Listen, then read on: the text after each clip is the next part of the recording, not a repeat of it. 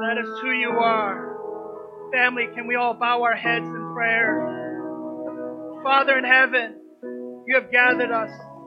You are moving in our midst. What a privilege that we have to delight in your love. You have a hard word for us today. It's a word that you're still teaching me, even as I am sharing the message you placed into my mind and my heart. Stretch all of us in the right places. Give us greater perspective. Give us the humility we need to bow before you in repentance. Lord, we pray that your spirit fills all of us, that the utterances of my mouth you will use to inspire hearts, minds, and souls. Lord, teach us to love your ways and your truths. Make your power known as we meditate on your word today. Let us be drawn to you through your word and receive the salvation that comes from your only Son, Jesus. We pray these things in Jesus' name. Amen. You may all be seated. Welcome, family. Welcome, whether you're joining us online or here in person. It's so great to see you. It's so great to see all of you. So, if you're joining us online, please hit that chat function. We'd love to hear from you. We'd love to connect with you. This weekend, we're doing something a little different. We're actually pausing our parable series in Luke, and we're going to jump ahead to our series that was supposed to start next week um, and look into the book of Psalms. And next week, I promise you, we will wrap up our parable series. So join us back for that next week. Um, and then the following week, we will be back in our Psalm series. Okay, to begin, I want to give you an overview of the Psalms because if you're anything like me, you've never sat and read the entire book of Psalms in one sitting. Am I correct? Yeah, I'm pretty sure. Right? It's 150 chapters. And if you were able to do that, Kudos to you. I am going to clap, golf clap, okay? That's great. I have not been able to do that in my entire life. The last 20 years as a Christian, I haven't been able to read the book of Psalms in one sitting. In fact, the fastest I've ever read it was, it took me about a month, maybe 40 days or so. Um, it, was like two chapters, three chapters a day. And the reason I'm sharing that with you is because if you're like me, what you do in the book of Psalms is you pick and choose. You pick and choose the psalm that best fits your heart and your needs that day. If you're out of words, you pick and choose a psalm. And if it works for you in that particular moment, that's your psalm. You sing it, you say it, you memorize it, you repeat it over and over and over until it stops being your psalm. Am I correct? Yes, I know, right? And that's okay. That, that's no shame. There, there's no shame in that. That's what the psalms are for. But the reason I am telling you that there is a reason we need to sit in one sitting or close to one sitting and read it from beginning to end is because what we find out when we read it from chapter 1 to chapter 150 is that there is a single meta narrative flowing through each verse, in each poem, in each psalm, right? It's amazing how there's one story, and the story goes from how can I, being a faithful follower of Jesus Christ, a faithful follower of God, live in a wicked and broken world? How can I live? How can I live like this when my heart aches for people? when my heart breaks for the things that I see and I witness? How can I live when I'm standing here, when I'm sitting here, and God, it seems like you're not doing anything? And then it transitions slowly, one chapter after the next, and it goes to God, I see your Savior. I see Jesus Christ. Not only do I see Jesus Christ, but I see him coming down, healing the broken, fixing the lost, and making your kingdom known on this broken earth. Right? And, and that's the beauty of it, right? This is the beauty of the book of Psalms. It's not just a hymn book. It's a guide to our souls, to our hearts, to prayers that we don't even know how to pray. Asking God to do things that we never imagined us asking. So, in the 150 poems or psalms that make this book, there's really two general categories. One is a category of lament. And lament goes like this. It expresses pain and confusion and anger. And it says, God, look at this problem here. Look at that, what I'm facing. And it says, God, do something. Do something. Please do something. And then on the other side, the other category in the Psalms is praise. God, thank you for what you're doing in this world. Thank you for allowing me to witness your glory, your majesty. Let me celebrate. Let me celebrate with joy. Let me retell of what you have done. Thank you, Lord. And it's amazing that all 150 Psalms fit in one of these two categories. Because when we start in chapter one of the book of Psalms, we find it begins with a lot of lamenting. And because it laments and it laments and it laments, you're kind of saddened by it. But that's the truth and that's our reality, isn't it? We're saddened by the world. We know we're here living in it, but we're not citizens of it. And finally, 150 chapters later, praise God. Let everything that has breath praise the Lord. It concludes in chapter 150, verse 6, the very last chapter. What's more interesting about the Psalms is how it's organized, right? Because it goes from lots of lamenting to lots of praise. And there are five books contained within the book of Psalms. And it starts from book one through book five. And it almost looks like it's mirroring the law of God. The first five books of the Bible. And, you know, it was done that way intentionally. And the intention is this.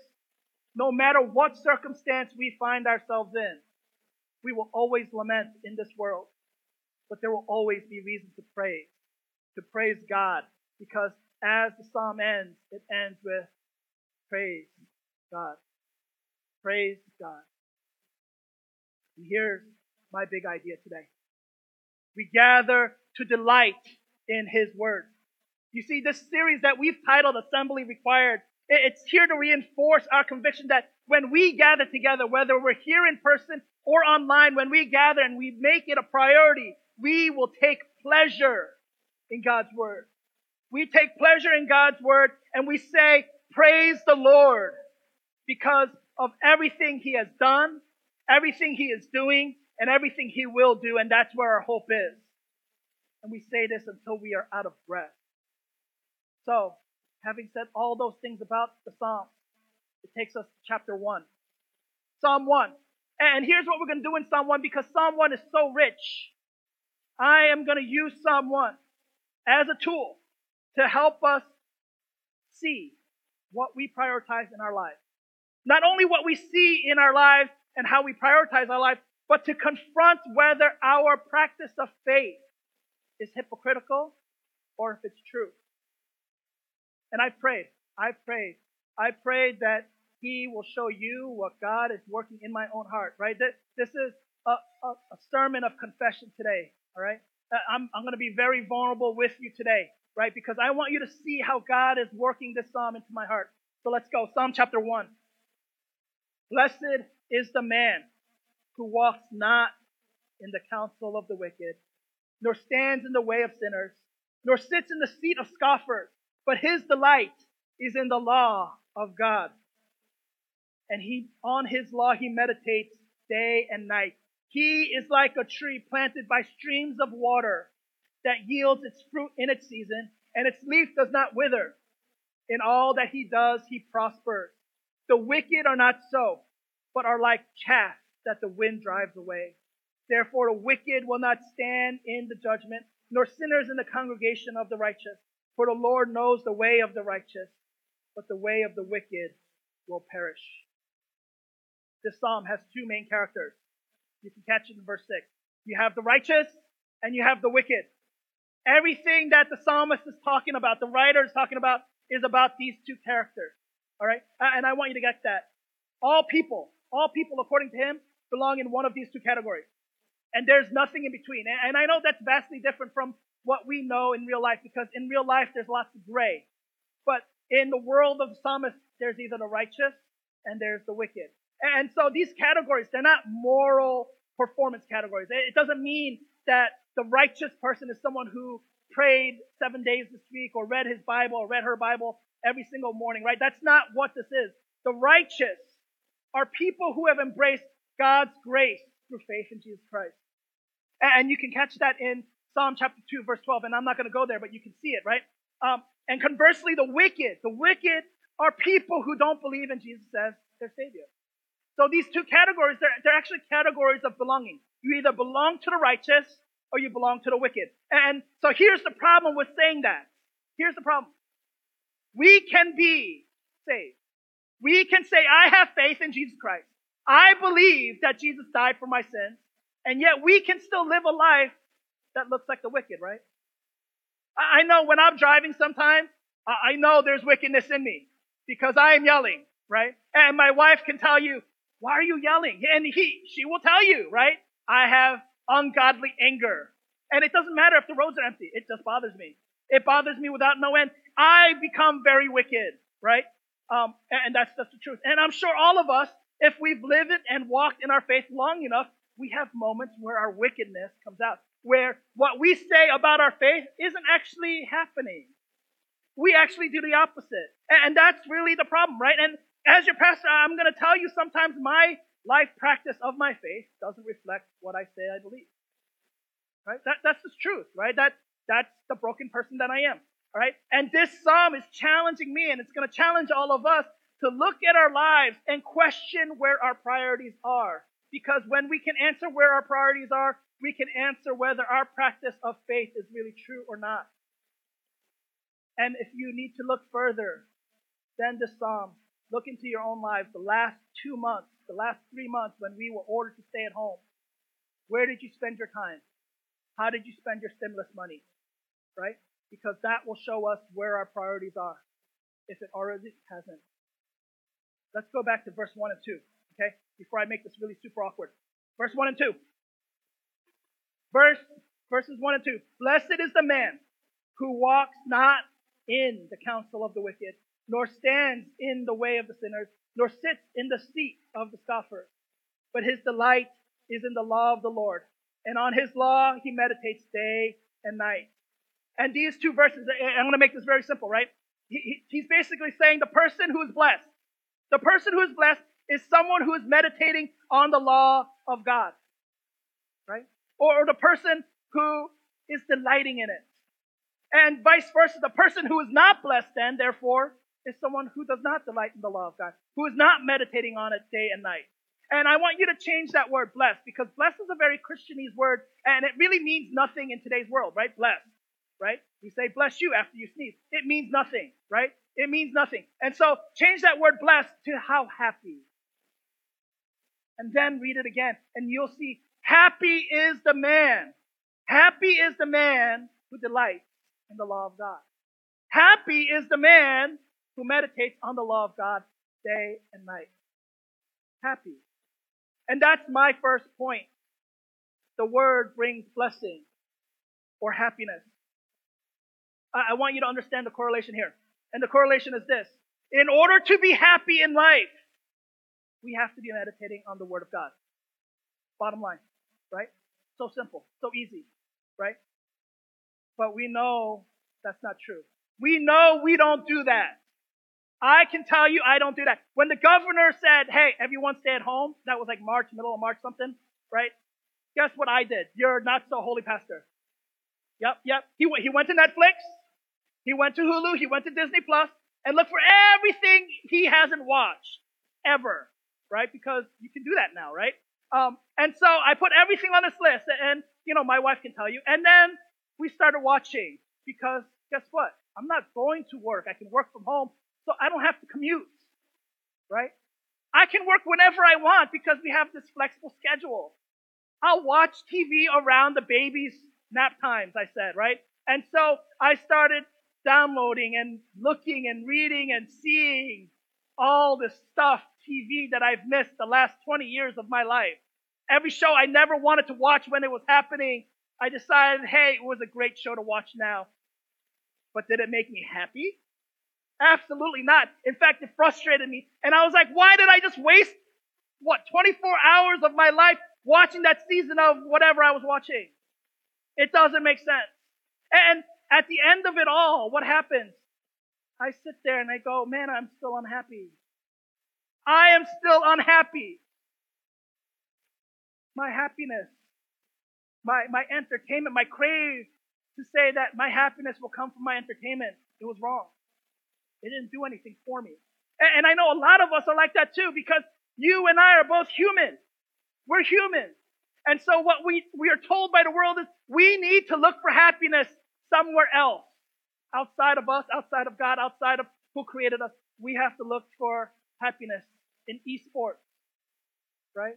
And I know some of you, you're really into that because you wanted to be superstars, right? Sports athletes, but you were never good enough at basketball or football. So you get a video game, put it in between your fingers, and you play from your mom's basement, and that makes you happy for a moment when you beat that six year old in that video game, right? But you will never be a superstar. That will never fill you. That will never fill you up. And maybe, maybe, maybe that's not you. That, that video game craze, that's, that's for younger people. May, maybe you're into RVs, ATVs, motorbikes, boats, and you're into all of that. And you bought it because when we were ordered to stay at home, you were bored out of your mind and you said, well, I'm going out to the lake where there's nobody or to, you know, the, the forest and, you know, I'm going to ride these things and that's going to make me happy. But at the end of it all, after you paid the insurance off, you're like, I am unhappy. My insurance premium jumped. How unhappy am I? And you come home again to a family, to a house, and the situation makes you more unhappy. And see, people, what we, what we come to realize is that there is no happiness outside the Word of God. There is no happiness there because what we think we're pursuing to make us happy really just helps us avoid our unhappiness. The things that make us unhappy. And so that's really the problem. The psalmist knows that. In fact, the psalmist says to be truly happy, to be blessed, delight in the Word of God. Delight in the Word of God. Meditate on it day and night. And so, what does that mean, right? What does that mean when the shininess of the things that we pursue run out? It means that our priorities were messed up in the first place. That when our happiness should have been coming from Jesus and the Word of God, we have been trying to get happiness somewhere else. And so our way of living is by taking advice of people who don't know what happiness is. People who've never placed their faith in Jesus. We, the way we operate are the way people live who are condemned to an eternity without God. But that shouldn't be how we prioritize life, should it? We, our complaints shouldn't be louder than the pundits on TV. Yet they're sharper. They hurt more. And you ask yourself, well, where is my priority? Because if my priority was on the Word of God, I would be blessed. I would be happy. Not because we're going to become millionaires or billionaires by reading the Word of God, but because I will see the source of my happiness, and that source of happiness does not change. It didn't change yesterday, it didn't change today, it didn't change tomorrow, and it will never change because it doesn't matter. None of that matters. What matters is Jesus Christ. What matters is God. And when we anchor ourselves to Him, happiness will be part of our lives. You see, that's part of the reason we exist as a church, isn't it? We exist as a church because we want to help each other prioritize the Word of God. And so week after week, we gather together and center our services, center our worship experiences on this Word of God because we know that's where true happiness comes from. We want you to delight in the Word of God. We, we don't want it that where you open the Bible and you just don't get joy out of it. Right? And when you don't get joy out of the Bible and you don't read it, you, you have to ask yourself, why? Why? Am I anchoring my hope somewhere else? And so when I read the Word of God, there's such a disconnect with my life that it means nothing. Because if that's the case, we have to ask ourselves, where are we? Are we righteous? Are we wicked? Where do we belong? I want to go to verse 3 and 4. And it goes like this He is like a tree. And the author is talking about the blessed person here planted by streams of water that yields its fruit in its season, and its leaf does not wither. In all that he does, he prospers. The wicked are not so, but are like chaff the wind drives away. You see, the life of a person who has the right priorities is like this tree. Is like this tree planted by streams of water. With fruit that is growing, where the leaves on this tree don't turn and wither. They're always green. But the person, the life of a person who is not with the wrong priorities is like chaff, like dust. It gets blown away. And so if, if you've ever had faith and you've lost faith or you feel like you lost faith and you've lost connection with God and you feel like God is so distant, ask yourself, what was the reason for that? Because this psalm makes it clear. These two verses make it very clear. Are you planted by the stream of water, the source of water?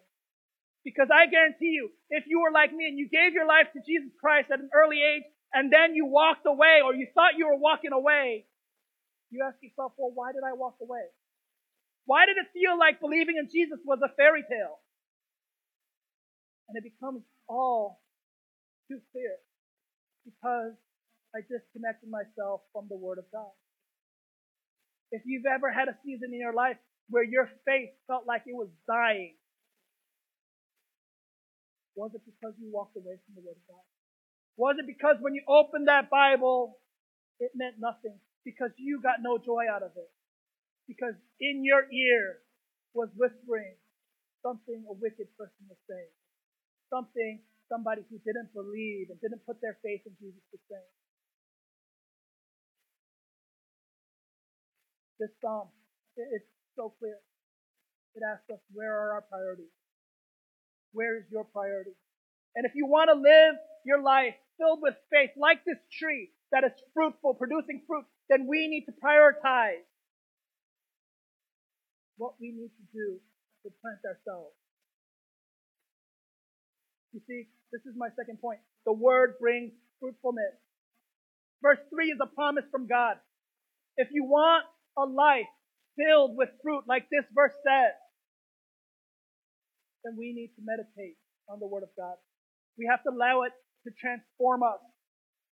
We have to allow it to go from seedling and not wither away because we're dying in, in drought, to be filled by it. To allow the water, the living water of Jesus Christ, fill our life blood. You see, the power of God's word sustains us, right? That's the truth. That's the truth. And I, and I have this word, and I, I think it's for someone here today. If you're up against something and you feel like you're prioritizing things in your life or reaction to counter the fear that you're feeling or that feeling of aloneness, I, I want you to know that this is not your last stand. This is not your last stand because I can tell you right now, you need to be prioritizing the Word of God in your life. Because when you do that, you will be rooted in that stream of water. God will provide. God will see you through the wind and the howling that you are feeling in your life. It will mean nothing. You'll be planted right there in the Word of God. God fueling you. You will not be blown away. Family, that's a promise from God. If you prioritize the Word of God, you will not be moved. You will be like this tree planted by the stream of water. Your life will be life giving. Share that. Share that truth. Share that truth not only to yourself, but to the people around you because they need to hear it. You see, no pandemic, no social unrest, no bad economy, no election, no geopolitics. No, you fill in the blank will change or blow us away when we are rooted in the Word of God. I guarantee it. That's God's promise right here in the Psalm. Here's my third comparison. Verse 5 and 6. Therefore the wicked will not stand in judgment, nor sinners in the congregation of the righteous. For the Lord knows the way of the righteous, but the way of the wicked will perish. You see, the author uses that word, wicked, as a group. The wicked will not stand in judgment, but the way of the righteous is known. And I want you to see this, right? Because this is a comparison of destination. If the wind is not going to blow, if life is not going to tear us apart from where being rooted in the Word of God, when we are in the Word of God, then you have to know we have a final destination.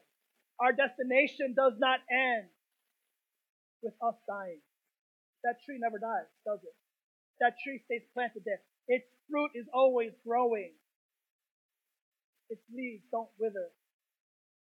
We are not worthless pieces of dirt ready to be blown away. But I gotta ask, who can stand before God? Who can stand? You and I, apart from ourselves, apart from Jesus, left to our own devices, we're like chaff. But Jesus, Jesus can stand before God. Jesus stood in our place on Calvary. And it's when we put our faith in Jesus, we stand in judgment as righteous. You see, that's the good news. We're made righteous because of what we believe. Jesus lived, died, and was resurrected so that we could stand in judgment, so that we can be found righteous, righteous children of God. And that's my third point. The word brings salvation. Here's what verse 5 is promising us. Not only will God walk with us, but he knows where we're going. He knows where we're headed. You see, Jesus is that man that's described in the psalm. The psalmist didn't know it, but we know it. He's the only one who has fully, completely, and perfectly not walked in the counsel of the wicked. He's the one who's delighted in the God's law. He meditated on God's word day and night. And Jesus is the tree that's planted by streams of water who yields fruit in season. Just look, he died 2,000 years ago. He was resurrected three days after that. And 2,000 years later, we are here. God's children because we believe it. That's fruitfulness. Jesus is the one whose leaf doesn't wither. You see, death couldn't keep him. Death couldn't hold him. Death couldn't keep him dead. Everything he did is fruitful. Everything he is doing is fruitful. So let me ask, are we prioritizing our relationship with Jesus? I have to tell you, we must and we should. If we haven't, if we walked away, if we've wandered, look introspectively. Look within yourself and ask, what do I have to do to prioritize my relationship with Jesus? Because that is what's going to keep us. That is what's going to hold us. That is what is going to get us through. You see, when we do that, God becomes intimately aware of us. When we ask God, know my comings and goings. God, know the burdens of my heart. Jesus responds. He makes our life prosperous. There is no wasted moment. There is no wasted time because everything that we do when we are rooted in Jesus is fruitful. Listen, I said earlier that I gave my life to Jesus 20 something years ago as a high schooler. And I had no idea that when I was cutting school and I gave my life to Jesus, that he would bring me to this place. No idea. How could I? I can't see the destination. I had no idea when I was going through the troubles I was going through, when I was doubting myself, when I was doubting that I even had a future, when I was doubting that I can become anything, that I could even be worthy. God had a plan. God got me through. Not because I willed it, not because I did it, not because I earned it, but because of who He is, but because of who I am, His child, His son. And that is enough for me. That is enough for me to be happy. That is enough for me to say my life is prosperous. And I'm telling you, that's enough for you. Because Jesus never fails. God never fails. You see, Jesus is in the business of transformation. He transforms our hearts, our minds, our souls. He causes us to belong to His family. And that's wonderful. That's amazing. I want all of us to enjoy the blessings of God, the nourishment of spiritual flourishing, and the security of Christ's salvation together. I want you to make your relationship with Jesus a priority. And if you've never placed your faith in Jesus, I want you to pray this prayer now. In church, I want you to join me. Join me in praying this prayer. Heavenly Father, I admit that I'm a sinner, a wicked human being whose life has been marked and is marked by unhappiness, destruction, and death. I believe that you saved me through my faith in your son, Jesus. I ask that you make me new, that you give me the right priorities to seek you day and night.